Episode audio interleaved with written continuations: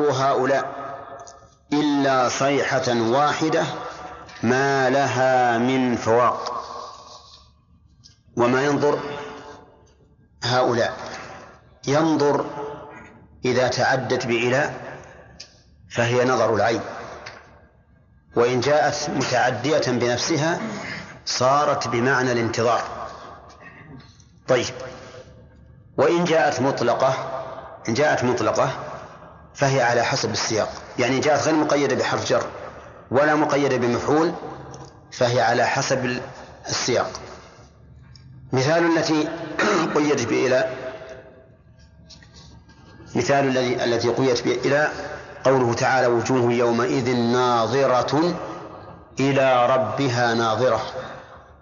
فإن فإن ناظرة هنا بمعنى باصرة بالعين.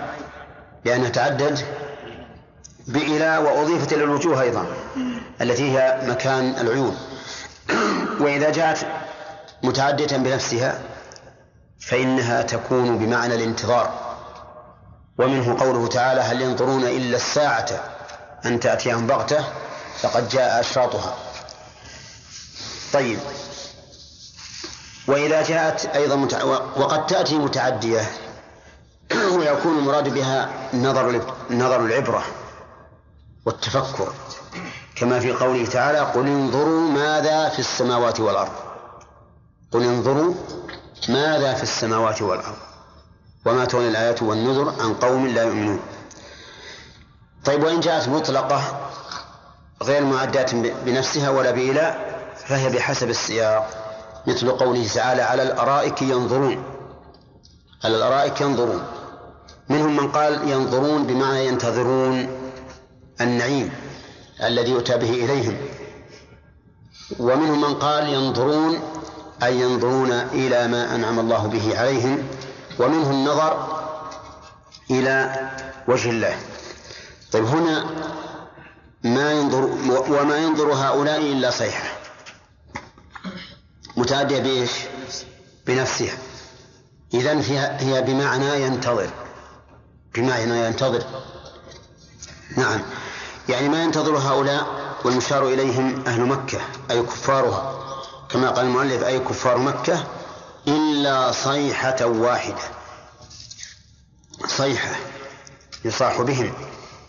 واحدة لا تعاد مرة أخرى. كما قال الله تعالى بل الساعة موعدهم والساعة أدهى وأمر. ثم وقال أيضا إن كل شيء خلقناه بقدر وما أمرنا إلا واحدة. وقال إن كانت إلا صيحة واحدة فإذا هم جميع لدينا محضرون. فالصيحة هي التي تكون يوم القيامة كما قال المؤلف هي نفخة القيامة. تحل تحل بهم العذاب. وهي الساعة. هذه الصيحة الواحدة. ما لها من فواق بفتح الفاء وضمها أي رجوع. ما لها من فواق. ما نافية وليست هنا حجازية لاتفاق التميميين والحجازيين على عدم عملها لأن الحجازيين يعملونها بشرط الترتيب. أي تقدم الاسم على الخبر. وهنا لم يتقدم الاسم على الخبر بل تأخر. فهي إذا نافية ولها جار ومجرور خبر مقدم ومن فواق من حرف جر زائد للتأكيد وفواق مبتدأ مرفوع بضمة مقدرة على آخره منع من ظهورها اشتغال المحل بحركة حرف الجر الزائد. أما من حيث التصريف فقال المؤلف إنها بفتح الفاء وضمها. فواق وفواق ومعناه الرجوع. معناه الرجوع. وقيل معناه الإمهال يعني أنها لا تمهلهم بل تأخذهم بسرعة. وقيل إنها إن كانت فواق فهي بمعنى الرجوع لأنها من فاق من أفاق يفيق إذا رجع إلى عقله. نعم. وإذا كانت فواق فهي بمعنى الإمهال مأخوذ من قولهم فواق, فواق ناقة. فواق الناقة ما بين الحلبتين أو ما بين الرضعتين. ما بين الحلبتين إذا كانت تحلب وهي مدة وجيزة. يعني مثل الإنسان يعصر الثدي كذا ثم يعود فيعصره ويعود ويعصره فالمدة بين بين الحلبتين قليلة وكذلك بين الرضعتين. الرضيع الطفل إذا كان يرضع الأم يمص ثم يمص ثم يمص.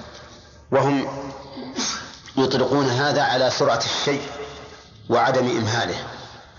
ويمكن أن نقول إن القراءتين تجمعان المعنيين.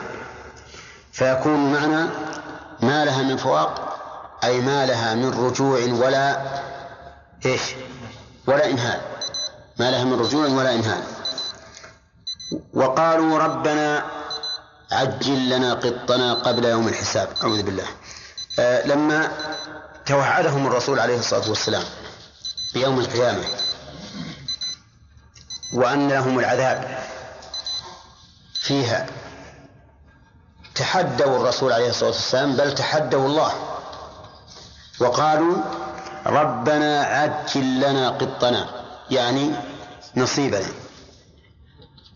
يقولون ذلك تحديا واستكبارا وعنادا والعياذ بالله. وهذا كقولهم وإذ قال اللهم إن كان هذا هو الحق من عندك فأمطر علينا حجارة من السماء أو ائتنا بعذاب أليم. هذا قول معاند مستكبر. وكان الواجب عليهم أن يقولوا اللهم إن كان هذا هو الحق من عندك فاهدنا إليه ووفقنا له. هذا الواجب. أما أن يقولوا فأمطر علينا حجارة من السماء فهذا لا شك أنه في غاية الاستكبار والعياذ بالله. قال المؤلف وقالوا وقالوا لما نزل فأما من أوتي كتابه بيمينه إلى آخره يعني وأما من أوتي كتابه بشماله قالوا ربنا عجل لنا قطنا أي كتاب أعمالنا قبل يوم الحساب. قالوا ذلك استهزاء. وما ذهب إليه المؤلف يحتمله اللفظ لكن لا دليل عليه فيه. والصحيح المراد قطنا أي نصيبنا من العذاب الذي توعد الذي توعدتنا به. وقلت إنه سيأتيكم عذاب كما أتى الأحزاب من قبلكم. فكانهم يقولون إذا كان الأحزاب قد أوتوا العذاب من قبلنا فليأتنا نصيبنا وهذا لا شك أنه في غاية ما يكون من التحدي والسخرية والاستكبار والعياذ بالله وأنت تعجب أن تصل الحال بالبشر وهو واحد من بني آدم أن تصل به إلى هذا التحدي والعياذ بالله. ولكن الشيطان إذا أطعوه فإن الشيطان عدو للإنسان يحمله على شيء يكاد يرحمك الله يكاد الإنسان يقول إن هذا لا يمكن أن يقع. والله الموفق. نعم. قالوا ربنا عجل لنا قطنا قبل يوم الحساب. اصبر على ما يقولون واذكر عبدنا داود ذا الأيدي إنه أغدى الأيدي إنه أواب. إنا سخرنا الجبال معه يسبحن بالعشي والإشراق والطير محشورة. كل له أواب. وشددنا ملكه وآتيناه الحكمة وفصل الخطاب. وهل أتاك نبأ الخصم إذ تسوروا المحراب؟ إذ دخلوا على داود ففزع منهم قالوا لا تخف. خصمان بغى بعضنا على بعض فاحكم بيننا بالحق ولا تشطط ولا تشطط ولا تشطط واهدنا إلى سواء الصراط. أعوذ بالله من الشيطان الرجيم. سبق لنا أن الله سبحانه وتعالى ذكر أن الأمم هذا ضيق يا خالد أن الأمم السابقة كذبت رسلها فأخذوا بالعقاب. قال ذلك ذكر الله تعالى ذلك تحذيرا للمكذبين لرسول الله صلى الله عليه وسلم وتسلية للرسول صلى الله عليه وسلم. وممن ذكر قوم لوط فما هي معصيتهم التي انفردوا بها عن سواهم؟ نعم. نعم. حتى حتى زوجة النبي الله عليه الصلاة والسلام كانت معه تعاونه وتعينه مع هذه فاحشة و... نعم. الناس في طرقهم و... لا هذه ما ذكر ما ما ذكرت في القرآن. نعم. يأتون في ناديهم المنكر المنكر هو نفس هذا الشيء. طيب. ماذا كانت عقوبتهم هداية الله؟ عقوبتهم آه، يعني انقلابهم. لبيوت لبيوتهم آه، فوق إلى الأسفل وهي أرض على الأسفل. يعني في قولان. آه.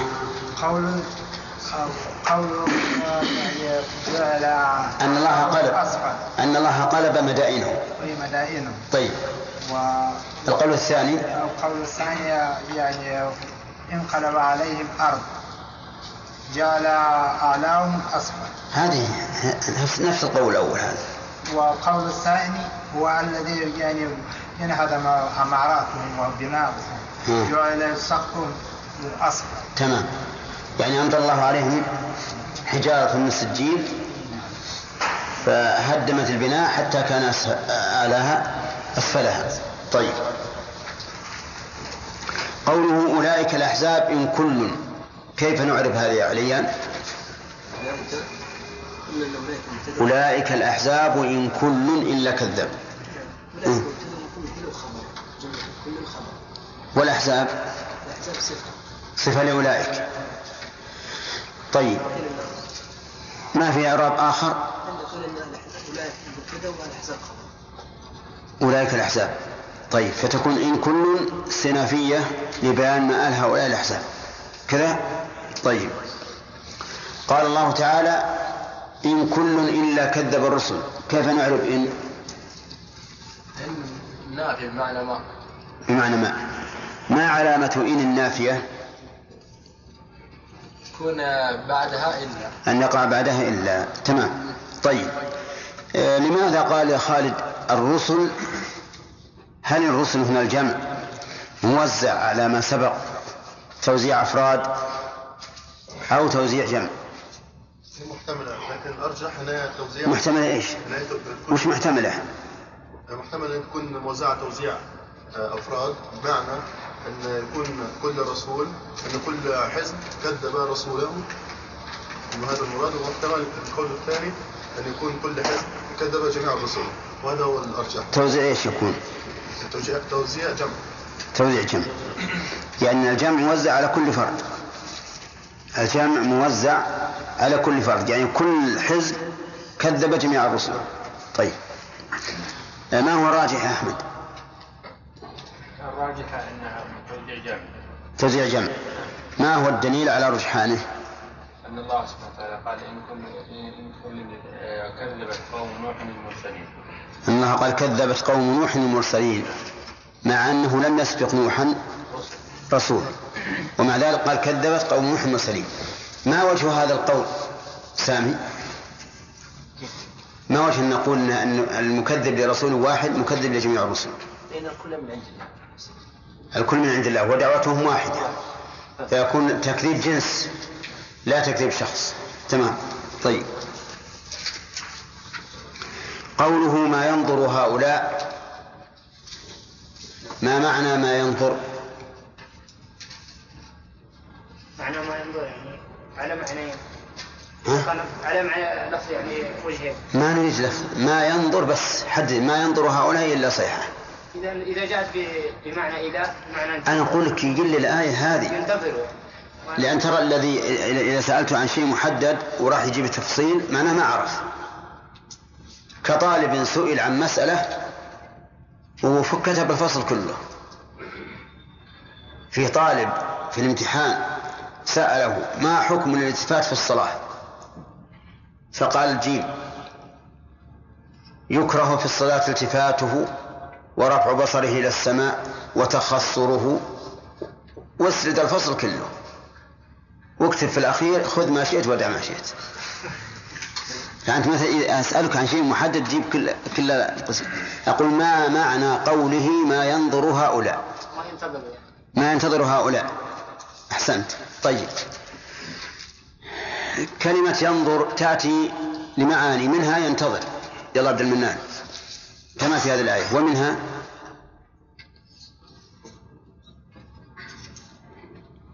ما حضرت؟ ليش ما رجع الله يهديك. نعم. من النظر والإبصار بمعنى الثاني إذا كانت معدة. منها أن تأتي بمعنى نظر العين. الإبصار. نعم.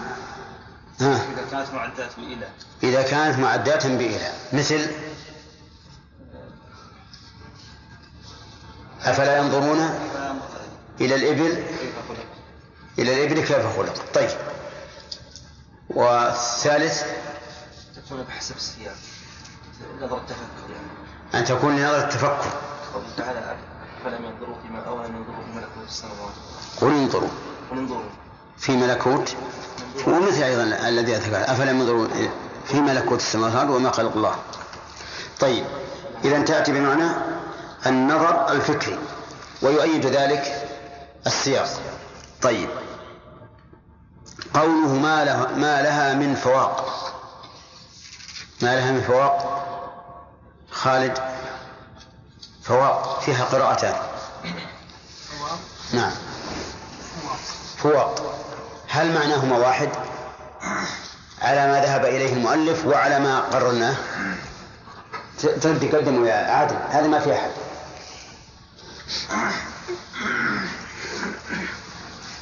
نعم. أيضا في في مكان عادل. في مكان جنب الأخ.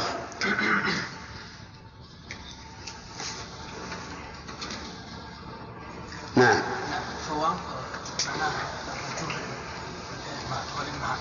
ما معنى على رأي المؤلف؟ هل معنى الكلمتين اللفظتين واحد؟ المؤلف معناه فقط إذن معناهما واحد. يعني فواق وفواق معناهما واحد. كذا؟ طيب فيه رأي آخر؟ طيب ما هو؟ فواق هو مدة بين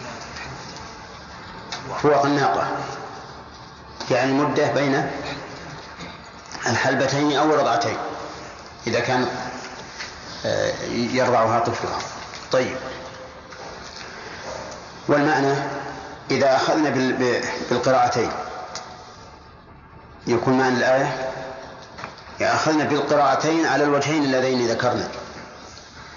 يعني شدة يعني؟ سرعة أخذهم سرعة, أخذهم كذا وأنه لا يرفع عنه. فإذا فسرناها بالرجوع ما لها من فواق من رجوع معناه أن العذاب لا لا يرفع عنه. ما لها من فواق يعني من إمهال فالمعنى أنه سريع به. طيب. ناخذ درس درس جديد الآن. قال فوائد فوائد نعم زين من أين؟ ها؟ قال الله تعالى ما سمع ما سمع لا والله قال الله تبارك وتعالى وانطلق الملأ منهم أن امشوا واصبروا على آلهتكم إن هذا لشيء يراد ما سمعنا بهذا في الملة الآخرة إن هذا إلا اختلاق. من فوائد هذه الآية أن هؤلاء المكذبين لرسول الله صلى الله عليه وسلم فيما جاء به من التوحيد ليس عندهم دليل إلا ما كان عليه آباؤهم لقولهم ما سمعنا بهذا في الملة الآخرة. ومن فوائدها أن هؤلاء مكابرون معاندون فمع كونهم لا دليل عندهم قالوا إن هذا إلا اختلاق. ومن فوائدها أيضا أن كل إنسان ليس عنده علم شرعي فإنه يلجأ إلى ما كان الناس عليه في العادة. وهذا كما هو فيما سبق فهو فيما حضر. كثير من الناس تنهاه عن المنكر فيقول هذا الذي مشى عليه الناس هذا الذي مشى عليه الناس وهذا ليس بحجة. وهذا كما أنه سابق فهو أيضا لاحق. فإن من الناس من إذا أنكرت عليه المنكر قال هذا ما زال الناس عليه أو يقول ما سمعنا بهذا. ومنه قول بعض العامة إذا نبهوا على شيء لم يكونوا يعرفونه قالوا هذا دين جديد. ما سمعنا بهذا. وهذا ليس بحجة. الحجة ما قام الحجة الدليل القائم من كتاب الله وسنة رسوله صلى الله عليه وسلم. ومن فوائد هذه الآيات في قوله أنزل عليه الذكر من بيننا إلى آخره دليل من فوائدها أن هؤلاء يريدون أن يكون الشرع تابعا لأهوائهم يأتي الوحي من يشاءون ويمتنع عمن لا يشاءون. لقوله أأنزل عليه الذكر من بيننا ومن فوائدها أن صاحب الباطل لا يعرف أن حجته حجة عليه. لأن قولهم أأنزل عليه الذكر من بيننا هي حجة فيما لو نزل الذكر على من يشاءون. لأنه لو نزل على من عينوه وأرادوه لقال غيرهم أأنزل عليه الذكر من بيننا. ويتفرع على هذه الفائدة أن كل مبطل يحتج بحق أي بدليل الحق لكن استدلاله عليه باطل استدلاله به باطل فإنه لا حجة له. ومن ذلك ما يحتج به أهل التحريف في باب الصفات أو غيرها من الأدلة الصحيحة التي ليس لهم فيها استدلال. فمثلا أهل التعطيل يستدلون على تعطيلهم أو يستدلون لتعطيلهم بقول الله تعالى ليس كمثله شيء. ومن المعلوم أنه عند التأمل يكون هذا الدليل حجة عليهم لأن نفي المماثلة يدل على ثبوت أصل المعنى. ولو لم يكن أصل المعنى ثابتا لم يكن لنفي المماثلة فائدة. أليس كذلك؟ وهكذا كل مبطل يحتج لباطله بحجة صحيحة لكن استدلاله بها غير صحيح؟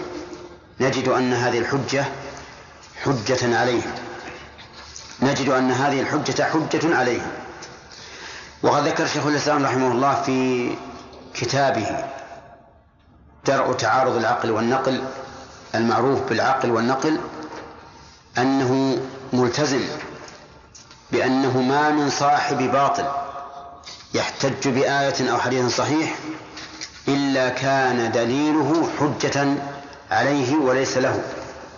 نعم. طيب. ومن فوائد هذه الآية هذه الآية الكريمة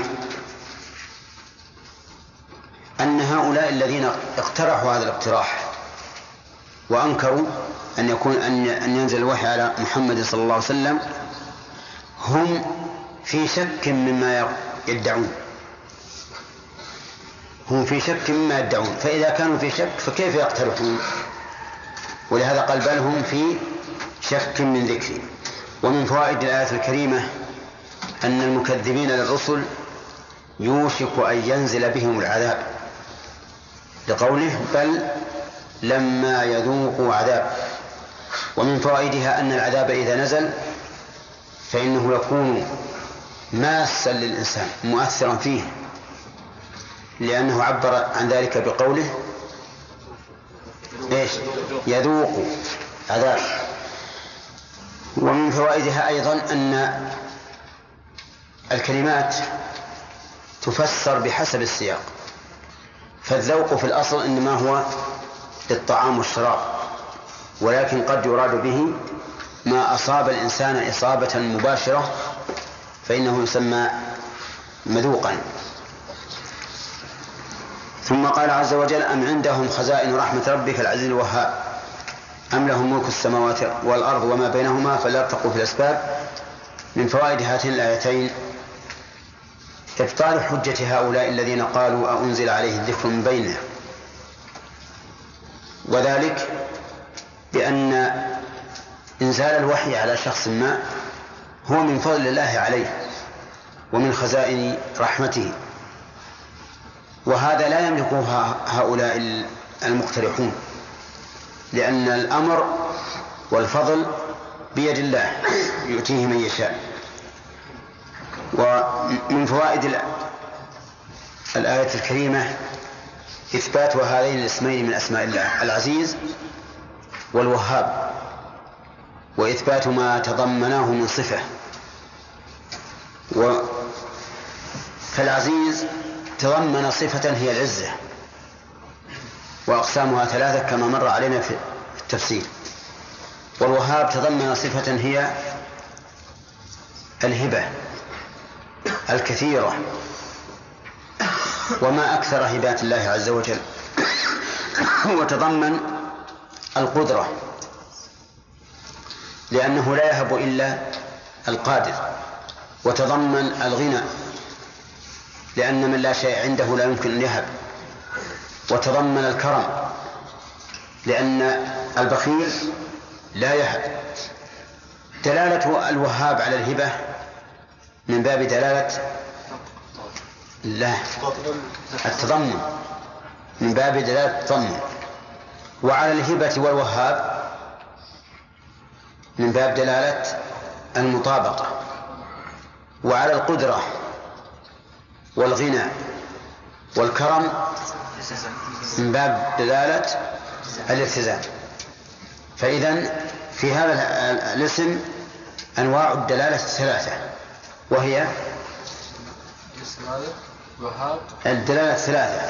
أنواع أنواع الدلالة الثلاثة. ما هي؟ الالتزام نعم. والمطابقة.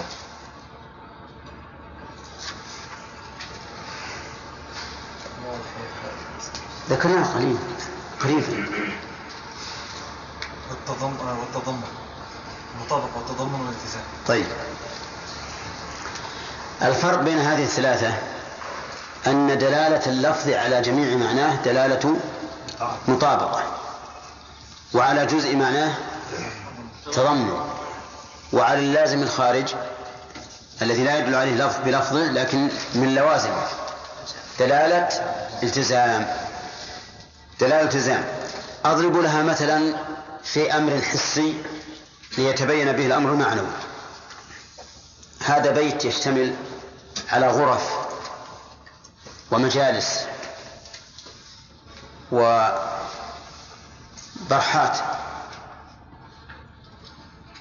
يعني أحواش أحواشا. دلالة هذا البيت على جميع ما فيه.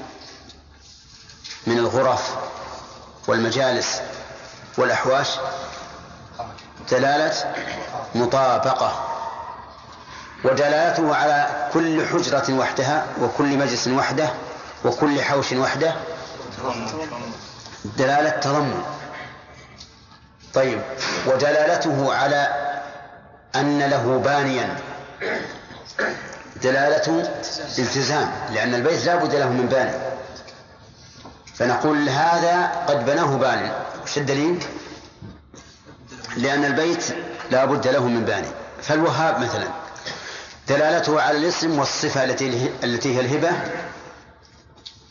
ها على الاسم والهبة. مطابقة. وعلى الاسم وحده أو الهبة وحدها تضمن وعلى القدرة والغنى والكرم دلالة التزام طيب.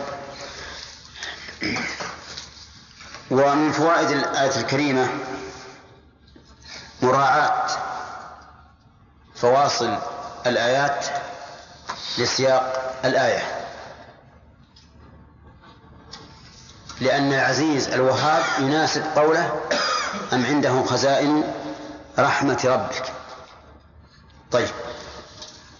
والمطابقة أو مناسبة فواصل الآيات لمضمون الآية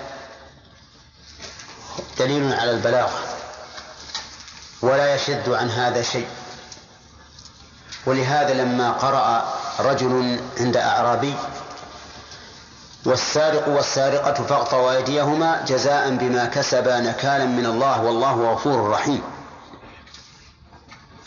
قرأ رجل عند أعرابي والسارق والسارقة فاقطعوا أيديهما جزاء بما كسبا نكالا من الله والله غفور رحيم.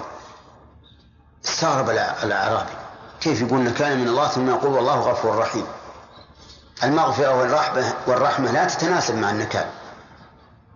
فقال الأعرابي للقارئ أعد. قال والسارق والسارقة فاقطعوا أيديهما نكالا من الله والله غفور رحيم. قال أعد ما هكذا الآية؟ فقال والسارق والسارقة فاقطعوا أيديهما جزاء بما كسبا نكالا من الله والله عزيز حكيم. قال الآن عز وحكم فقطع ولو غفر ورحم ما قطع. سبحانه وتعالى. ولهذا قال قال الله تعالى في سورة المائدة في الذين يحاربون الله ورسوله ويسعون في الأرض فسادا قال إنما جزاء الذين يحاربون الله ورسوله ويسعون في الأرض فسادا أن يقتلوا أو يصلبوا أو تقطع أيديهم وأرجلهم من خلاف أو ينفوا من الأرض. ذلك لهم خزي في الدنيا ولهم في الآخرة عذاب عظيم. إلا الذين تابوا من قبل أن تقدروا عليهم فاعلموا أن الله غفور رحيم. فأخذ العلماء من هذه الآية أنهم إذا تابوا قبل القدرة عليهم سقط عنهم الحد. لأن الله قال فاعلموا أن الله غفور رحيم أي فإذا غفر لهم ورحمهم فإنهم لا فإنهم لا, لا يقام عليهم الحد. طيب في هذه الآية مناسبة. أم عندهم خزائن رحمة ربك العزيز الوهاب؟ مناسبة ظاهرة. لأن الله ذو رحمة وذو عزة وغلبة وذو هبة وعطاء. فيعطي من شاء بما تقتضيه عزته من خزائن رحمته. لكن بعض الآيات تكون فواصلها مخالفة لمضمونها فيما يظهر. مثل قول عيسى عليه الصلاة والسلام ما قلت لهم إلا ما أمرتني به أن يعبدوا الله ربي وربكم وكنت عليهم شهيدا ما دمت فيهم فلما توفيتني كنت أنت الرقيب عليهم وأنت على كل شيء شهيد. إن تعذبهم فإنهم عبادك وإن تغفر لهم فإنك أنت العزيز الحكيم. فهنا جاء قوله فإنك أنت العزيز الحكيم جوابا لقوله وإن تغفر لهم. وكان المتوقع أن تكون الآية وإن تغفر لهم فإنك أنت الغفور الرحيم. فاستشكل بعض العلماء هذا. وقال كيف يقول وإن تغفر لهم فإنك أنت العزيز الحكيم. ولم يقل وإن تغفر لهم فإنك أنت الغفور الرحيم.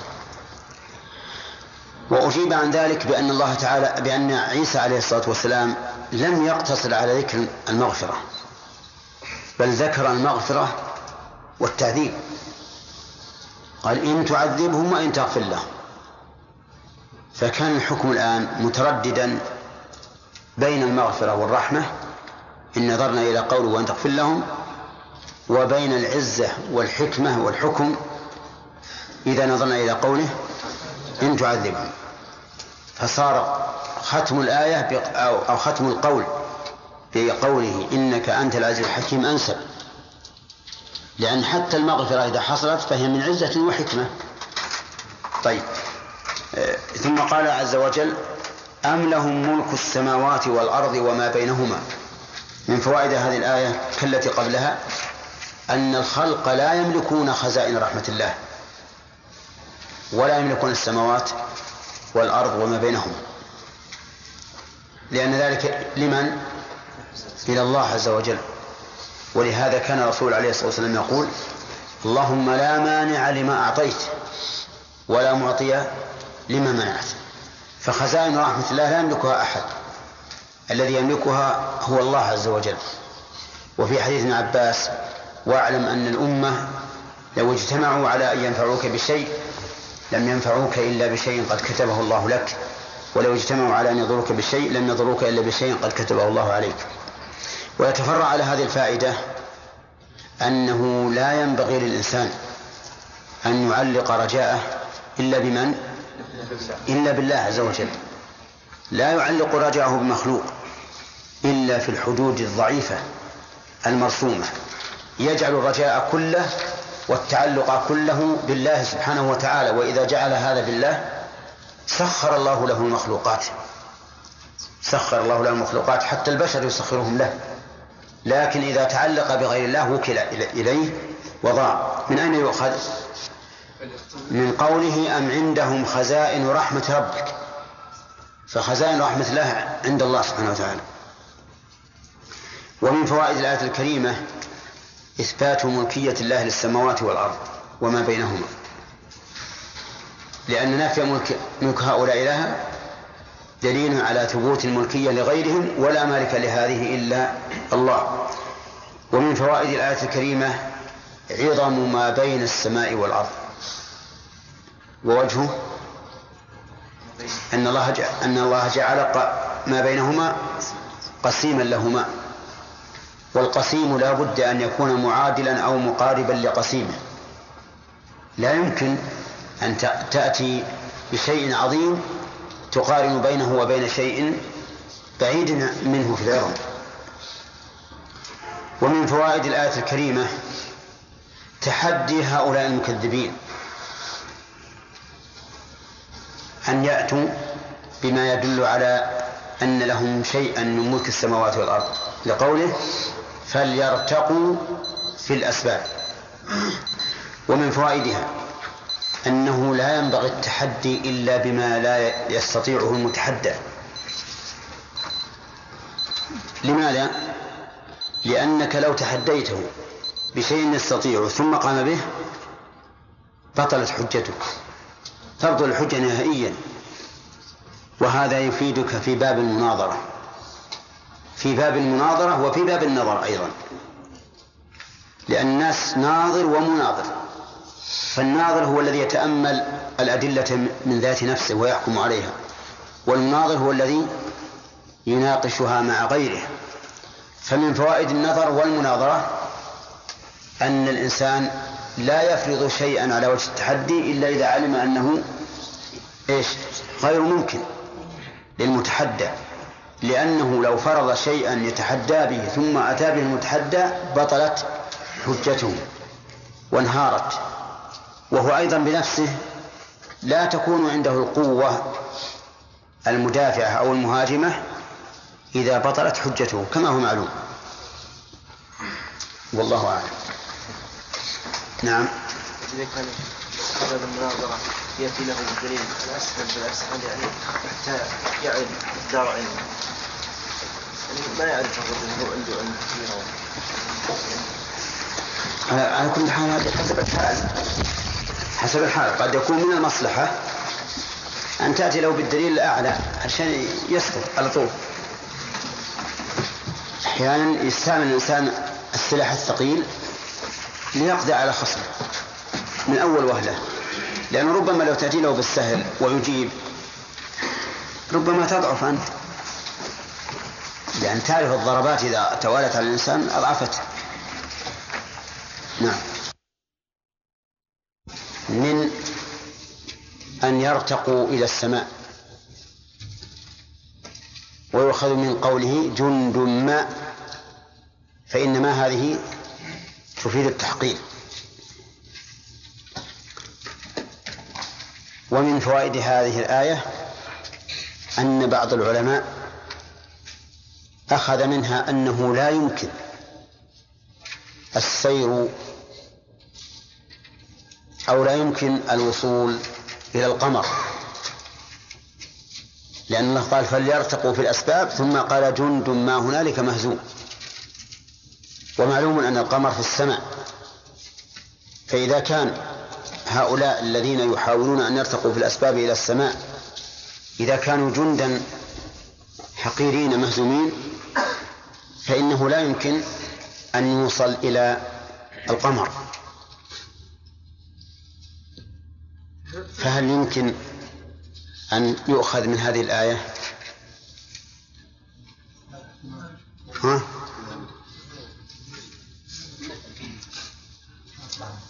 يمكن أو لا يمكن؟ ها؟ نعم. ظاهر الآية أنه ممكن. والله مشكلة. معناه أن أننا إذا نأخذ من هذه الآية دليل على أنه ي... على أن الناس يصلون إلى القمر. إذا كان إذا كان هذا ظاهر الآية معناه أن الآية دلت على إيش؟ إمكان الوصول إلى القمر. عكس ما استدل به بعض الناس. والحقيقة أنه لا يمكن أن تكون أن يكون فيها دليل على امتناع الوصول إلى القمر. لأن القمر في السماء الذي هو بمعنى العلو وليس في السماء الذي هو السماء المحفوظ. وهذا أمر مؤكد يعني ما يختلف فيه اثنان. وإذا كان السحاب في السماء ويطلق عليه سماء كما قال تعالى أنزل من السماء ماء فسالت أودية بقدرها والناس الآن يصعدون فوق السماء فوق فوق السماء الذي هو السحاب أليس كذلك؟ كثير منكم ركب الطائرة وهي فوق السحاب السحاب تحتها فكذلك السماء القمر في السماء تبارك الذي جعل في السماء بروجا وجعل فيها سراجا وقمرا منيرا. لا شك أن القمر في السماء. ولكن هل هو في السماء الذي هو السقف المحفوظ؟ الذي لا يدخل إليه أشرف الملائكة وأشرف البشر إلا باستئذان؟ أجيبه لا قطعا لا. قطعا لا. بل هو تحته بكثير. نعم إذن فنقول إنه ليس في الآية دليل على استحالة الوصول إلى القمر كما أنه ليس فيها دليل على إمكان الوصول إلى القمر. ويترك هذا الأمر للواقع. يترك هذا الأمر للواقع. فإذا صح أنهم وصلوا إلى القمر فإن الشرع لا يحيله. الشرع لا يحيل ذلك. وإذا لم يصح فإن الشرع لا يثبته. الشرع لا يثبت أنهم يصلون ولا ينفي أنهم يصلون. فإذا قالوا وصلنا إلى القمر وتأك وثبت ذلك قلنا الحمد لله هذا لا يعارضه شرعنا. لا كتاب الله ولا سنة رسوله صلى الله عليه وسلم. ومعلوم أن القمر تحت النجوم. تحت النجوم. والنجوم قال الله فيها ولقد زينا السماء الدنيا بمصابيح. لكن القمر تحته. وأنا وغيري شاهدنا أن القمر حجب النجوم. حجب النجوم. نعم أنا شاهدته بعيني. كان يساير النجمة التي تسمى نجمة الصباح. يسايرها ومعروف أن القمر يتأخر فإذا بها تختفي. ابتلعها القمر ما نشاهدها. فصار كما لو جاءت سحابة فحالت بيننا وبين القمر. وحدثني أيضا من أثق به قال هذا يقع أحيانا ونشاهده. إذا صار القمر ليس في السماء التي هي السقف. المحفوظ فإذا فإذا ثبت أنهم وصلوا إليه فلا فلا غرابة في ذلك. نعم. طيب إذا ليس في الآية ما يدل على إيش؟ على انتفاء الوصول إلى القمر. ومن فوائد هذه الآية الكريمة بيان قدرة الله عز وجل وأن الجنود مهما عظموا فهم حقيرون بالنسبة إلى قوة الله عز وجل وعزته مهزومون أمام قوته. ولهذا قال مهزوم. ومن فوائد الآية الكريمة أنه يجب على هؤلاء المكذبين للرسول صلى الله عليه وسلم أن يعتبروا بمن سبقهم. لقوله من الأحزاب. أي هم جند حقير مهزومون كما هزم غيرهم. من من الأحزاب. قالت عاد من أشد منا قوة؟ فقال الله أولم يروا أن أن الله الذي خلقهم هو أشد منهم قوة. ثم قال الله تعالى كذبت قبلهم قوم نوح وعاد وفرعون ذو الأوتاد إلى آخره. في هذه الآية تسلية وتهديد. تسلية لمن؟ للرسول صلى الله عليه وسلم وتهديد للمكذبين له أن يصيبهم مثل ما أصاب من قبلهم. نعم. ومن فوائدها إثبات الرسالة لنوح عليه الصلاة والسلام لقوله قوم نوح وهو كذلك.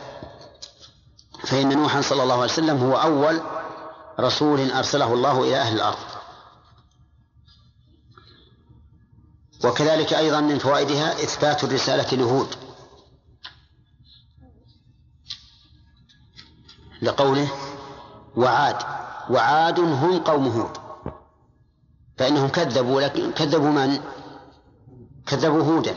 إذا ففي الآية إثبات رسالتهم. وفرعون. ونعم وفي الآية إثبات رسالة موسى. لقوله وفرعون. ومعلوم أن الذي أرسل إلى فرعون هو موسى. ففي الآية إثبات رسالة موسى. ومن فوائدها أنه مهما عظم سلطان المكذبين للرسل فإنهم أذلاء بالنسبة لسلطان الله عز وجل لقوله وفرعون ذو الأوتاد. ومن فوائد الآية إثبات رسالة صالح.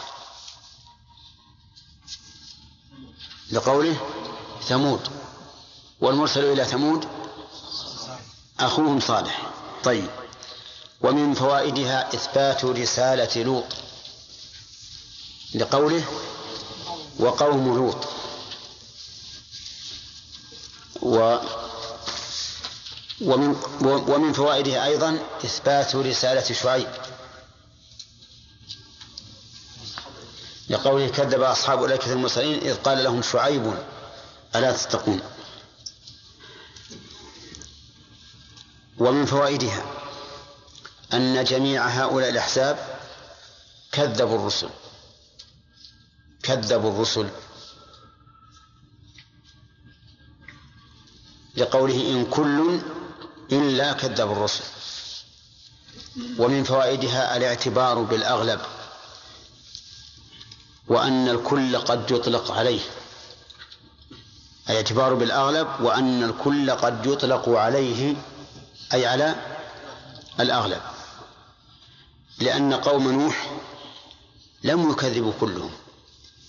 قال الله تعالى وما آمن معه إلا قليل. وكذلك عاد. قال الله تعالى فلما جاء ولما جاء أمرنا نجينا. نعم. هودا والذين معه برحمة منا. وكذلك لوط. آمن معه. من آمن من أهله. كما قال تعالى فما وجدنا نعم فأخرجنا من كان فيها من المؤمنين. كذلك فرعون. ها.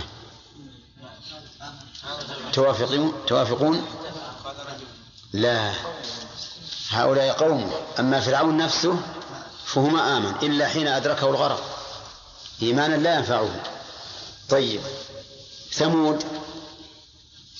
أيضا آمن معه من آمن وعلى هذا فالله عز وجل قال إن كل أي من هؤلاء إلا كتب الرسل باعتبار إيش؟ الأغلب. ومن فوائد الآية أن من كذب رسولا من الرسل فهو مكذب لجميع الرسل. لقوله إن كل إلا كذب الرسل وقد ذكرنا في تفسيرها أنها محتملة لأن تكون عائدة إلى كل فرد باعتبار الجمع أو باعتبار الأفراد. يعني هل هو من توزيع الجمل أو من توزيع الأفراد؟ وذكرنا أن الراجح أنها من باب توزيع الجمل على الأفراد وذكرنا الدليل على ذلك. طيب. ومن فوائد الآية الكريمة أن تكذيب الرسل سبب للعقوبة. لقوله إن كل إلا كذب الرسل فحق. والفاء هنا إيش؟ للسببية. الفاء للسببية وهي أيضا عاطفة تدل على الترتيب والتعقيب. ففيها سببية وتعقيب وأن العقاب حل بهم وهم ما زالوا على تكذيبهم. ومن فوائد هذه نعم. ثم قال تعالى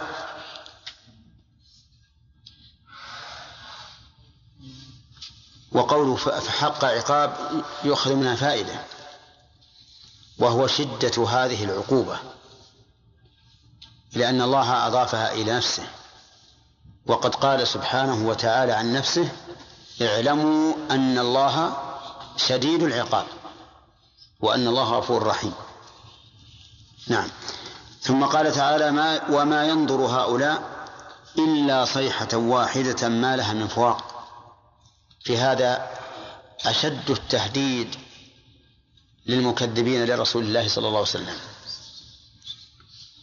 ولازم ذلك إثبات رسالته صلى الله عليه وسلم. ووجهه أن الله. أن الله توعد المكذبين له. ولولا أن رسالته حق لكان الوعيد لولا أن رسالته حق لكان الوعيد عليه هو. كما قال تعالى ولو تقول علينا بعض الأقاويل لأخذنا منه باليمين ثم لقطعنا منه الوتين فما منكم من أحد عنه حاجزين. الله أكبر. شوف الآيات. بهذه الشدة هذا الأسلوب الشديد للرسول عليه الصلاة والسلام. لأخذنا منه باليمين بالقوة ثم لقطعنا منه الوتين حتى لا يبقى به حياة. الوتين عرق يتصل بالقلب إذا قطع مات الإنسان فورا. فما منكم من أحد عنه حاجزين. هذا وهو الرسول صلى الله عليه وسلم لو تقول على الله كلمة واحدة لأخذه الله باليمين. فكيف بالذين يتقولون على الله كلمات ولا يبالون أن يقولوا أن يقولوا قال الله وهو لم يقل. ولهذا كان الإمام أحمد رحمه الله من ورعه. لا يمكن أن يقول هذا حرام إلا إذا كان قد نص على تحريمه. وإلا تجد يقول أكره هذا أو لا يعجبني أو لا يفعل أو تركه أحب إلي أو ما أشبه ذلك. ولكن ما شاء الله كان إماما. صار الناس يتداولون هذه الكلمات ويحللونها. هل إذا قال لا يعجبني يعني التحريم أو يعني الكراهة؟ ثم بدأ الناس يتلقون كلامه كأنه كلام رسول يحللونه لأنه رحمه الله خاف الله واتقى الله فجعل الله لكلماته نورا. بخلاف الآن اللي يقولون ما شاء الله الإسلام يحرم كذا وكذا. وإذا رأيت الإسلام يحله يمكن يوجبه بعض الأحيان وهذا يقول يحرم. الإسلام يتكلم واحد معرض للخطأ باسم باسم الإسلام. أنت لو قلت أرى أنه حرام قلنا هذا رأيك يمكن تخطئ وتصيب أما أن تقول الإسلام وقال الإسلام وفعل الإسلام. نعم هذه خطيرة يا جماعة لأن أعداء المسلمين إذا أخذوا مثل هذا وقال هذا الإسلام وكانت تخالف الإسلام. أخذوا من هذا قدحا في الإسلام والإسلام بريء منه. لكن بعض الناس سبحان الله العظيم يجعل لنفسه منصبا عاليا فوق مستواه. طيب إذا نعود إلى هذا. نقول في هذا إثبات إيش؟ رسالة النبي صلى الله عليه وسلم ووجهه أن الله توعد المكذبين له. ولو كانت غير رسول لكان الوعيد على من؟ إيش؟ عليه هو. والدليل قوله ولو تقول علينا بعض الأقاويل لأخذنا منه باليمين. ومن فوائد هذه الآية تسلية رسول الله صلى الله عليه وسلم. لأنه إذا قيل له سنهلك أعداءك سوف يتسلى نعم. ومن فوائد هذه الآية الكريمة أن أن العذاب إذا أخذهم فإنه لن يرجع ولن يتأخر. لن يرجع ولن يتأخر. قال الله تعالى فلما رأوا بأسنا قالوا آمنا بالله وحده وكفرنا بما كنا به مشركين فلم يكن ينفعهم إيمانهم لما رأوا بأسنا. طيب. ثم قال تعالى وقالوا ربنا عجل لنا قطنا. هذا أخذنا هذا. وقفنا عليه؟ طيب. وقالوا ربنا عجل لنا قطنا قبل يوم الحساب. لما كان الرسول صلى الله عليه وسلم يتوعدهم بعذاب يوم القيامة. سخروا من هذا. وقالوا ربنا عجل لنا قطنا. يعني عجل لنا نصيبنا من العذاب. يقولون هذا استهزاء برسول الله صلى الله عليه وسلم وسخرية به. قال قالوا ذلك استهزاء. فقال الله تعالى اصبر على ما يقولون. هم بقولهم ربنا عجل لنا قطنا يريدون بذلك مضايقة الرسول صلى الله عليه وسلم. يريدون بذلك مضايقته حتى يضجر ويتعب نفسيا وفكريا وربما جسميا. ولا شك أن هذا يؤذي الداعية. أنت لو دعوت إلى الله وقام واحد وقال هذا هذا الذي تتوعدنا به يلا هاته عجل لنا. تضيق بهذا ولا لا؟ لا شك أنك تضيق فالرسول صلى الله عليه وسلم بشر. بشر. لولا أن الله تعالى يصبره بالآيات. اصبر اصبر. ما صبر. لكن الرب عز وجل يصبره شرعا ويعينه على ذلك قدرا. يصبره شرعا بالأمر. اصبر اصبر. ويعينه على ذلك قدرا. فقد صبر النبي صلى الله عليه وسلم صبرا لا يصبره أحد. فاصبر كما صبر أولو العزم من الرسل ولا تستعجل لهم. والعجيب أن من صبره أنه صبر حين المقدرة. حين المقدرة عليهم صبر. صبر على العذاب الذي يكون بيده وعلى العذاب الذي يكون من عند الله. صبر على العذاب الذي يكون بيده حين فتح مكة. ووقف على باب الكعبة وقريش تحته يقول يا معشر قريش ما ترون أني فاعل بكم؟ قالوا خيرا. أخ كريم وابن أخ كريم؟ قال اذهبوا فأنتم الطلق. في هذه الحال يستطيع أن يبطش بهم ولا لا؟ يستطيع. كلهم أذلة بين يديه. لكن قال اذهبوا فأنتم الطلق. بل قال قبل ذلك من دخل داره فهو آمن. ومن دخل المسجد فهو آمن.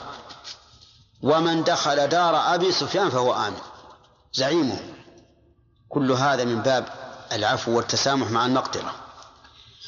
أما عفوه وتسامحه مع المقدرة بأمر يوقعه الله سبحانه وتعالى فيهم فإنه لما رجع من الطائف بعد أن فعل به أهل الطائف ما فعلوا أرسل الله إليه جبريل ومعه ملك الجبال وقال إن الله يقرأك السلام وهذا ملك الجبال, يفعل ما تأمر به.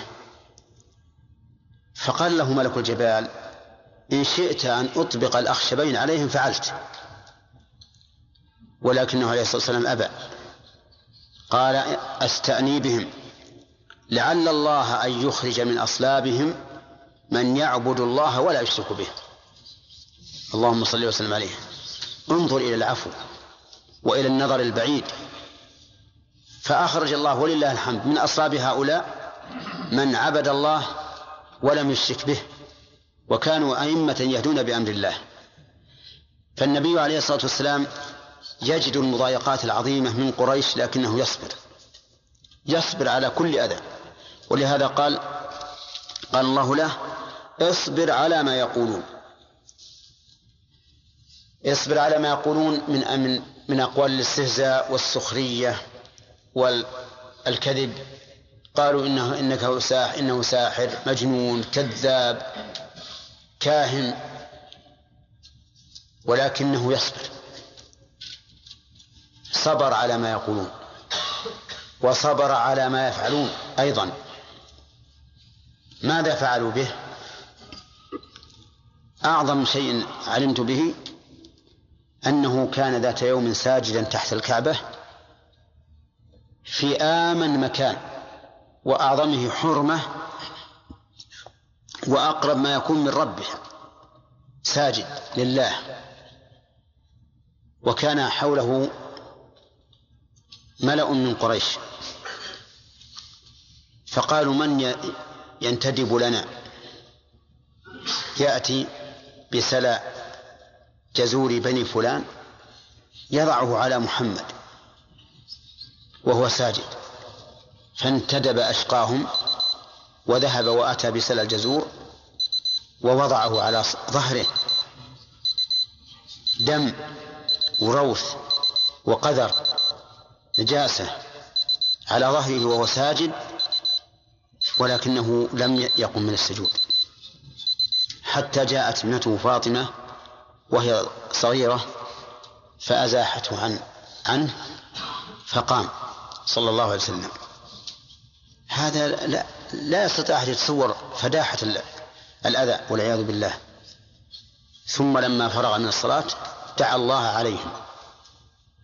فأجاب الله دعوته وعذبهم بيده وسحبوا في قليب بدر في غزوة بدر جثة منتنة خبيثة وطرحوا في إحدى في أحد الآبار هنالك. اللهم انصر الحق أينما كان يا رب العالمين. هذا هذا آخر. أعوذ بالله من الشيطان الرجيم. وقالوا ربنا عجل لنا قطنا قبل يوم الحساب. اصبر على ما يقولون واذكر عبدنا داود ذا الأيد إنه أواب. إنا سخرنا الجبال معه يسبحن بالعشي والإشراق والطير محشورة كل له أواب. وشددنا ملكه وآتيناه الحكمة وفصل الخطاب. وهل أتاك نبأ الخصم تسوروا المحراب؟ إذ دخلوا على داود ففزع منهم. قالوا لا تخف خصمان بغى بعضنا على بعض. فاحكم بيننا بالحق ولا تشطط واهدنا إلى سواء الصراط. إن هذا أخي له تسع وتسعون نعجة إن هذا أخي له نعم. إن هذا أخي له تسع وتسعون نعجة ولي نعجة واحدة فقال أكفلنيها وعزني في الخطاب. بس. أعوذ بالله من الشيطان الرجيم. أظن أننا لم نكمل الفوائد. ها؟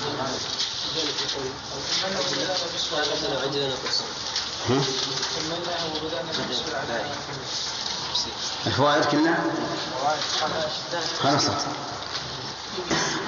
أعوذ بالله من الشيطان الرجيم. قال الله تبارك وتعالى اصبر على ما يقولون. الخطاب في قوله اصبر على ما يقولون لرسول الله صلى الله عليه وسلم.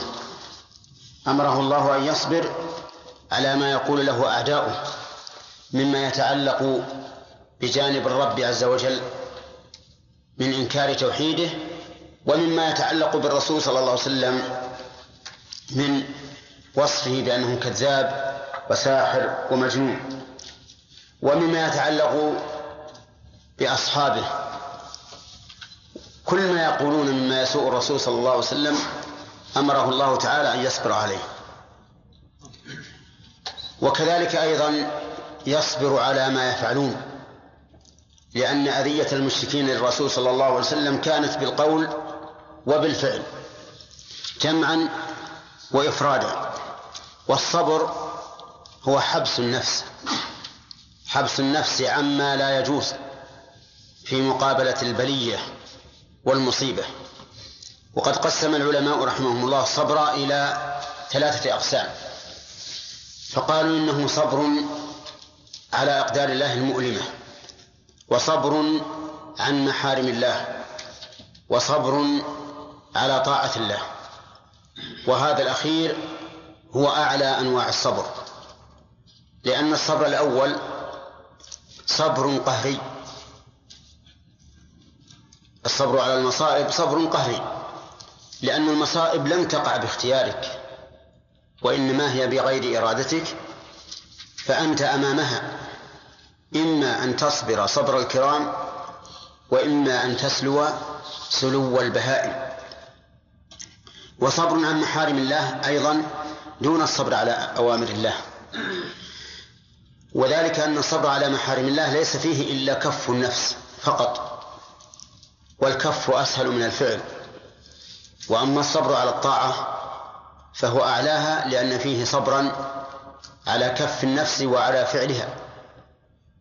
على كف النفس يكفها عن ترك هذا المأمور به وعلى الفعل يرغمها على أن تفعل. يرغمها على أن تفعل. لهذا قال أهل العلم إن الصبر على أوامر الله أفضل من الصبر على عن نواهي الله والصبر عن نواهي الله أفضل من الصبر على أقدار الله المؤلمة. ومن ثم لو سألنا سائل أيما أعلى مقاما وأفضل صبر يوسف على الحبس أو صبره عن فعل الفاحشة امرأة العزيز. الثاني صبره عن الفاحشة أعظم وأعلى مرتبة. قال اصبر على ما يقولون. ما يقولون في من؟ في الله. كيف الرسول يا خليل؟ يا خالد. في الله أولا لأن الكلام الماء كل السورة من أولها إلى هذا في إنكار ألوهية الله أو توحيد ألوهية الله. ما يقول في آية الله وفي الرسول وفيما جاء به وفي أصحابه. اصبر على ما يقولون. واذكر عبدنا داود. اذكر يحتمل أن يكون من الذكر أي الإخبار عن حاله. أي أذكر للناس قصة داود. ويحتمل أن نذكر بمعنى تذكر. تذكر داود. وإذا كان اللفظ يحتمل معنيين لا يتنافيان فالقاعدة التفسيرية أن يحمل عليهما جميعا لأنه كلما كانت دلالة الآية أشمل وأعم كانت كان أولى. طيب. اذكر عبدنا داود. عبدنا. وصف وصف الله داود بالعبودية وهذه أخص أنواع العبودية لأن العبودية إما عامة وإما خاصة وإما خاصة الخاصة. فوصف الرسل بالعبودية وصف لا خاصة الخاصة. ووصف المؤمنين بالعبودية خاصة. ووصف عموم الناس بالعبودية عامة. وعليه فقوله تعالى إن كل من في السماوات والأرض إلا آتي الرحمن عبدا عامة. وقوله عباد الرحمن الذين يمشون على الأرض هونا خاصة. وقوله واذكر عبدنا داود هذه خاصة خاصة. طيب. وقول داود هو من أنبياء بني إسرائيل. وهو قبل موسى أو بعده؟ ها؟ بعده. الدليل؟ ألم ترى إلى الملأ من بني إسرائيل؟ من بعد موسى. إذ قالوا لنبي اللهم ابعث لنا ملكا. وفي أثناء القصة قال وقتل داود جالوت. إذن فهو من بني إسرائيل من بعد موسى. قال داود. ذا الأيدي. نسأل أصحاب الأجرمية. لما قال لماذا قال ذا الأيدي ولم يقل ذو الأيدي؟ أنت. لأنها بدل من آه، أو صفة. صفة لداود عبدنا صفة لعبدنا. آه. فهي فعبدنا مفتوحة والصفة تطلع موصوف يعني عبد منصوب فإذا كان منصوب فالصفة تتبع الموصوف. تكون منصوبة بالألف نيابة عن الفتح. طيب. ذا الأيدي قال المؤلف أي القوة. أي القوة. إذا فالأيد ليست جمع يد بل هي مفرد. مصدر. آدى يعيد أيدا ونظيره في التصريف باع يبيع بيعا وكال يكيل كيلا ونال لا نال ينال ليس كإياها. طيب. إذن الأيد القوة. ونظيرها قوله تعالى والسماء بنيناها بأيد أي بقوة. ذا الأيدي أي القوة في العبادة. وينبغي أن يقال أي القوة مطلقا في العبادة وغير العبادة حتى في الملك. لأن الله قال فيها في هذه الآيات وشددنا ملكه. فهو ذو أيد في كل ما تكون القوة فيه صفة مدح. ذا الأيد إذا نقول الأيد الأولى أن نجعلها عامة في كل ما تكون القوة فيه صفة مدح. لأن المقام مقام مدح لداود ولهذا أمر الله نبيه صلى الله عليه وسلم أن يذكره. ذا الأيدي أي القوة في العبادة كان يصوم يوما ويفطر يوما ويقوم نصف الليل وينام ثلثه ويقوم سد و... غلط فيها انقلاب على المؤلف. كان يصوم يوما ويفطر يوما. صح. يصوم يوما ويقوم يوما هكذا ثبت الحديث. عن رسول الله صلى الله عليه وسلم في قصة عبد الله بن عامر بن العاص. وكان وكان ينام وكان يقوم نصف الليل وينام ثلثه ويقوم سدسه. هذا عكس ما جاء في الحديث. في الحديث كان ينام نصف الليل ويقوم ثلثه وينام سدسه. فالعبارة فيها انقلاب على المؤلف. كان عليه الصلاة والسلام ينام نصف الليل. ليعطي نفسه حظها من الراحة وليجدد نشاطه لأن في النوم فائدتين للجسم. الفائدة الأولى قطع التعب السابق والاستراحة منه كما كما قال الله تعالى وجعلنا نومكم سباتا أي قطعا لما حصل من المشقة والتعب. واستعداد, الجسم للقوة في المستقبل. ولهذا إذا نام الإنسان وهو مشتهل للنوم ثم قام وجد نفسه نشيطا. طيب فكان ينام نصف الليل ويقوم ثلثه وينام سدسه وينام السدس لأجل أن يعطي نفسه راحتها من تعب قيام الليل. وهكذا كان الرسول عليه الصلاة والسلام يفعل. فكان لا تلفيه السحر إلا نائما عليه الصلاة والسلام. يعني غالب أحيانه صلى الله عليه وسلم ينام في آخر الليل. يقول إنه أواب. الجملة استئنافية لبيان حال داود أنه قوي وأنه رجاع إلى الله سبحانه وتعالى. رجاع إلى الله. كلما حدثته نفسه بالكسل عاد فنشط. كلما حصل منه زلة عاد فتاب إلى الله عز وجل.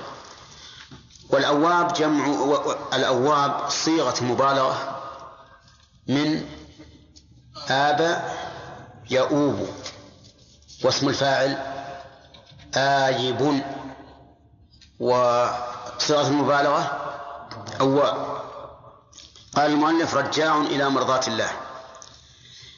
ثم ذكر الله تعالى ما من به عليه فقال إنا سخرنا الجبال معه يسبحن بتسبيحه. إنا سخرنا الجبال. أي ذللناها لها أي ذللناها. والله سبحانه وتعالى يذل له كل شيء. فسخر الله الجبال أي ذللها حتى تسبح بتسبيح داود. وهي أي الجبال تسبح تسبيحا مطلقا وهذا التسخير العام. وتسبح تسبيحا خاصا كما أمرت أن تسبح مع داود عليه الصلاة والسلام. وإلا فهي تسبح تسبيحا عاما مطلقا كما قال الله تعالى تسبح له السماوات السبع والأرض ومن فيهن وإن من شيء إلا يسبح بحمده. معناها خالد إن من شيء إلا يسبح بحمده. إن أي ما من شيء إلا يسبح بحمده ولكن لا تفقهون تسبيحهم إنه كان حليما غفورا. أما التسبيح الذي سخرها سخر الله الجبال عليه مع داود فهو تسبيح خاص. إنا سخرنا الجبال جمع جبل. وهو معروف. معه أي مع داود يسبحن بتسبيحه بالعشي وقت صلاة العشاء والإشراق وقت الضحى. طيب. قوله يسبحنا بالعشي. ألبى هنا ظرفية بمعنى في لكن يظهر والله أعلم أنه إذا أريد بالظرفية استيعاب الوقت أتي بدل في بالباء لأن الباء تدل على الاستيعاب والإحاطة. كما في قوله تعالى وليطوفوا بالبيت وكما قال فمن حج البيت أو اعتمر فلا جناح عليه أن يطوف بهما. ولهذا لا بد من استيعاب البيت في الطواف واستيعاب ما بين الصفا والمروة في السعي. إذا ألبى هنا للظرفية لكنها جاءت مكان في للدلالة على الاستيعاب يعني كل العشي. وقول مؤلف العشي وقت صلاة العشاء. هذا فيه نظر. والصحيح أن المراد بالعشي آخر النهار.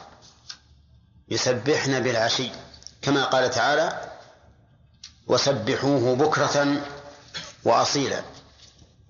فالمراد بالعشي آخر النهار.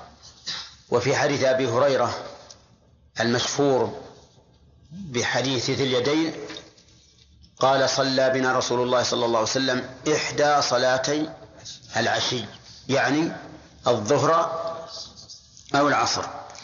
والإشراق قال وقت الضحى وهو أن تشرق الشمس ويتناهى ضوءها. هناك إشراق وهناك شروق وبينهما فرق فالشروق ظهور الشمس. يقال شرقت الشمس يعني ظهرت والإشراق ارتفاع الشمس حتى يصحو ضوءها حتى يصحو ضوءها وتكون بيضاء. فالإشراق معناه دخول الشمس في الإشراق يعني في الإضاءة الكاملة البيضاء والشروق إيش؟ ظهور الشمس. فإذا طلع حاجب الشمس من المشرق يقال له شروق. وإذا ارتفعت حتى زالت حمرتها أو صفرتها يقال إشراق. يسبحنا بالعشي والإشراق أي بعد أن ترتفع الشمس ويحسن ضوءها. وسخرنا أيضا الطير محشورة أفادنا المؤلف بقول وسخرنا الطير أن الطير معطوفة على ها؟ على الجبال. سخرنا الجبال يعني وسخرنا الطير. وليست معطوفة على الضمير المستتر في قوله يسبحن على أنها مفعول معه. يعني قد يقول قائل يسبحن والطير. نعم. كقوله يا جبال أوبي معه والطير. فالمؤلف رحمه الله أفادنا بتقدير سخرنا أن الطير معطوفة على الجبال وقول محشورة منصوبة على الحال. يعني والطير حال كونها محشورة فإذا قال قائل لماذا لا تجعلونها صفة للطير يا عبد المنان؟ لماذا؟ إيه وهذه تابعة. الطير منصوبة وهذه محشورة منصوبة.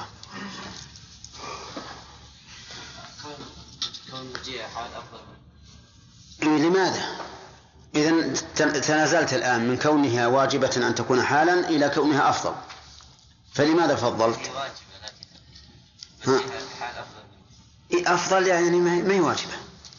الأفضلية لا تدل على الوجوب. ها؟ طيب. لأن صفة البعض الموصوف تنكيرا ومعرفة وتعريفا. وهنا يعني محشورة بنكرة صحيح. إي نعم. صحيح. الذي يمنع من أن تكون صفة لأنها لم توافق الموصوف في في التعريف. كذا؟ طيب.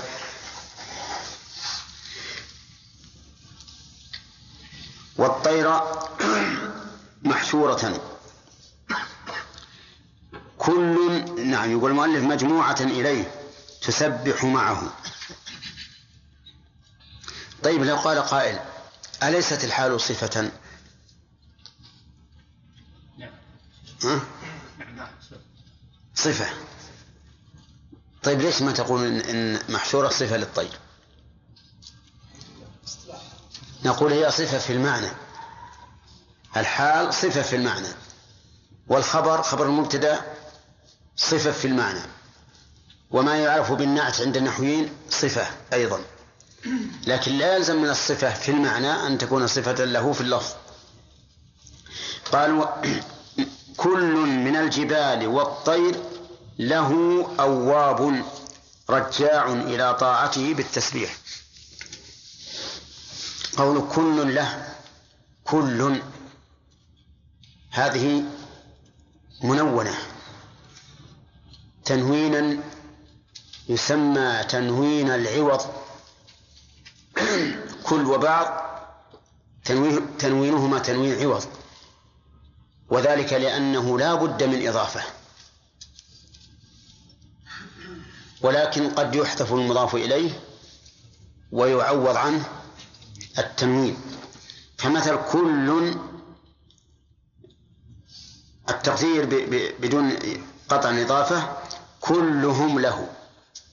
كلهم أي الجبال والطير أو كلهن لأنها لا تعقل كلهن له أواب. فحذف المضاف إليه وعوض عنه التنوين قال المؤلف من الجبال والطير. هذه بيان للمضاف إليه يعني أنها على تقدير. كلهن أي الجبال والطير له لمن؟ لداود أواب. قال رجاع إلى طاعته بالتسبيح. ويحتمل أن يكون رجاع بمعنى أن هذه الطيور تذهب وتتعيش ثم ترجع لأجل أن تؤوب معه. والمعنى والسياق لا يمنعه. فيكون كل من الجبال والطير أواب لداود بمعنى مطيع بمعنى مطيع له وبمعنى آخر بالنسبة للطير إيش؟ أنها ترجع إليه بعد أن تذهب لتقوم بقوتها ثم تعود إليه. كل له أواب قال الله تعالى وشددنا ملكه قال قوينا ملكه شددنا ملكه أي قويناه لأن الشد يأتي بمعنى التقوية. قال الله تعالى وبنينا فوقكم سبعا شدادا أي قوية بدليل قوله والسماء بنيناها بأيد أي بقوة. فالشد هنا بمعنى القوة أي قوينا ملكه. وتقوية الملك فسرها المؤلف بقوله بالحرس والجنود. وهذا لا شك نوع من التقوية أن يكون لدى الملك حراس وجنود.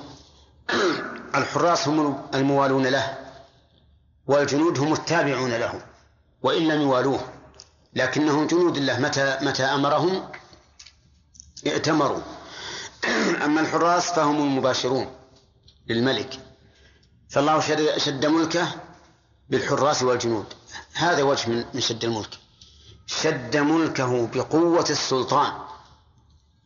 لأن السلطان إذا كان ضعيفا مهما كان عنده من الحرس والجنود فإنه ضعيف. لكن إذا أعطاه الله القوة والعزيمة وعدم المبالاة بأعدائه فهذا شد ملك. يوجد ملك عنده آلاف الجنود والحراس لكنه ضعيف يخاف من ظله ولا يحمي حدوده. هذا لا شك أنه وإن كان عنده حراس كثيرون وجنود فإن ملكه ضعيف. ملكه ضعيف. لأن غاية ما, ما ينفعه الجنود به أن يكونوا مدافعين فقط. لكن إذا قوى الله ملكه بما عنده من قوة العزيمة والجلد والصبر والتحمل وعدم المبالاة بالأعداء صار حينئذ عنده قوة مهاجمة. ومدافعة. الأمرين جميعا. أما ما عنده الجنود فالغالب أنه يحرص لضعفه. يحرص لضعفه. ولا أحد يشك بأن عمر بن الخطاب رضي الله عنه من أقوى الناس ملكا. لكن خلافه. ومع ذلك هل عنده جنود يحرسونه؟ ها؟ لا. ليس عنده جنود يحرسونه بل هو كان يجمع الحصباء في المسجد ويضع رداءه عليها وينام عليها ليس عنده أحد. ومع ذلك فقد حماه الله عز وجل. إذن شد الملك ليس مقتصرا على كثرة إيش؟ الحرس والجنود بل قد يكون. في الحرس والجنود ما يؤدي إلى الضعف. إذا كان الإنسان لا يقوى إلا بالحرس والجنود ولا يتحرك إلا بالحرس والجنود فهذا قد يكون دليلا على ضعفه وخوفه وعدم أمنه. لذلك اقتصار المؤلف رحمه الله على كثرة الحرس والجنود في شد الملك لا شك أنه ضعيف جدا. وأهم شيء أن يقوى ملكه بما لديه من الشخصية وقوة العزيمة وعدم المبالاة لأعدائه. قال وشددنا ملكه قويناه بالحرس والجنود وكان يحرس محرابه كل ليلة ثلاثون ألف رجل. هذه إسرائيلية بلا شك. لم ترد عن معصوم. وبناء على ذلك فإن كانت قريبة من التصور فإننا لا نصدقها ولا نكذبها. وإن كانت بعيدة من التصور فإننا إيش؟ نكذبها. نكذبها. البعيد من الواقع الذي لم يرد عن معصوم, عن معصوم يكذب. لأنه ما في ما في خبر ثابت. فإذا لم يكن هناك خبر ثابت رجعنا إلى تحكيم العقل. فهل يعقل مثلا أن يكون داود عنده ثلاثون ألف كل ليلة يحرسون محرابه. ثلاثون ألف. صعب هذا. ما أدري كل قوم يمكن يجوا ما يجون ثلاثين ألف. ما يبلغون ثلاثين ألفا. على كل حال هذا خبر إسرائيلي. وأقرب ما يكون عندي أنه كذب. وأنه إن صح أن عنده ثلاثين ألفا إن صح أن عنده حرسا فليكون خمسة عشرة وما أشبه ذلك. نعم. ثم إنه سيأتينا في القصة الخصوم الذين تسوروا المحراب. هل يتسورون المحراب وحوله ثلاثون ألفا؟ نعم. لأنه إذا كان يحرس في الليل بثلاثين ألفا ففي النهار يمكن بعشرة آلاف. فالحاصل أن مثل هذه القصص الإسرائيلية تكون عندنا على ثلاثة أوجه. ما شهد شرعنا ببطلانه فهو باطل. وما شهد شرعنا بصدقه فهو حق بشهادة شرعنا وما لم يشهد شرعنا بخلافه فإنه فإننا نرجع إلى العقل. إن كان قريبا فإننا لا نصدق ولا نكذب. وإن كان بعيدا فإننا نكذب لأن هذا لما انتفى فيه الدليل الشرعي نرجع فيه إلى إيش؟ إلى الدليل العقل. فإذا كان العقل يستبعده أبعدناه. نعم. يقول وشددنا ملكه وآتيناه الحكمة وفصل الخطاب. آتيناه أعطيناه. وهناك فرق بين آتيناه وأتيناه. آتيناه بمعنى أعطيناه. وتنصب مفعولين. من باب كسى. وأتيناه بمعنى جئناه وتنصب مفعولا واحدا. قالتا أتينا طائعين. إيش؟ جئنا طائعين. وأتيناك بالحق. ها؟ جئناك بالحق.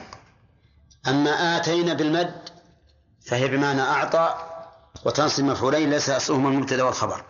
قال آتيناه الحكمة. هنا نصبت مفعولين. المفعول الأول ألها والثاني الحكمة. وما هي الحكمة؟ قال المؤلف النبوة والإصابة في الأمور. النبوة لأن النبوة حكمة بلا شك. كل نبي فإنه مؤتى للحكمة. قال الله تعالى يؤتي الحكمة من يشاء ومن يؤتى الحكمة فقد أوتي خيرا كثيرا. الإصابة في الأمور أيضا حكمة. كون الإنسان يوفق للإصابة في الأمور مثل أن يكون ذا رأي سديد فإن هذا لا شك أنه حكمة. ولهذا يقال فلان حكيم زمانه أي لإصابته في الأمور. وقوله وفصل الخطاب. يقال البيان الشافي البيان الشافي في كل قصر. فصل الخطاب. هل المعنى أنه يفصل الخطاب الصادر من غيره بمعنى أنه يفصل بين الخصوم ما تخاطبوا فيه؟ كما يدل عليه قوله وهل أتاك نبأ الخصم؟ لأن لأن المتخاصمين كل منهما يدلي بإيش؟ بحجة يتكلم ويقول. ولهذا قال الرسول صلى الله عليه وسلم إنكم تختصمون إلي ولعل بعضكم أن يكون ألحن بحجته من بعض فأقضي له بنحو ما أسمع. فأقضي له وإنما أقضي بنحو ما أسمع. إذا فصل الخطاب يعني فصل الخطاب الوارئ الوا أو الحاصل من فصل الخطاب الحاصل من من غيره. يعني يفصل في خطاب الناس أو فصل الخطاب يعني خطابه هو يعني أن خطابه كان فصلا. فصلا أي ذا بيان وفصاحة. نقول المعنيان محتملان. فالآية تحتمل هذا وهذا. وهما لا يتنافيان فيجب أن تكون الآية محمولة إيش؟ عليهما. حتى إن بعضهم قال إن فصل الخطاب هو قوله أما بعد.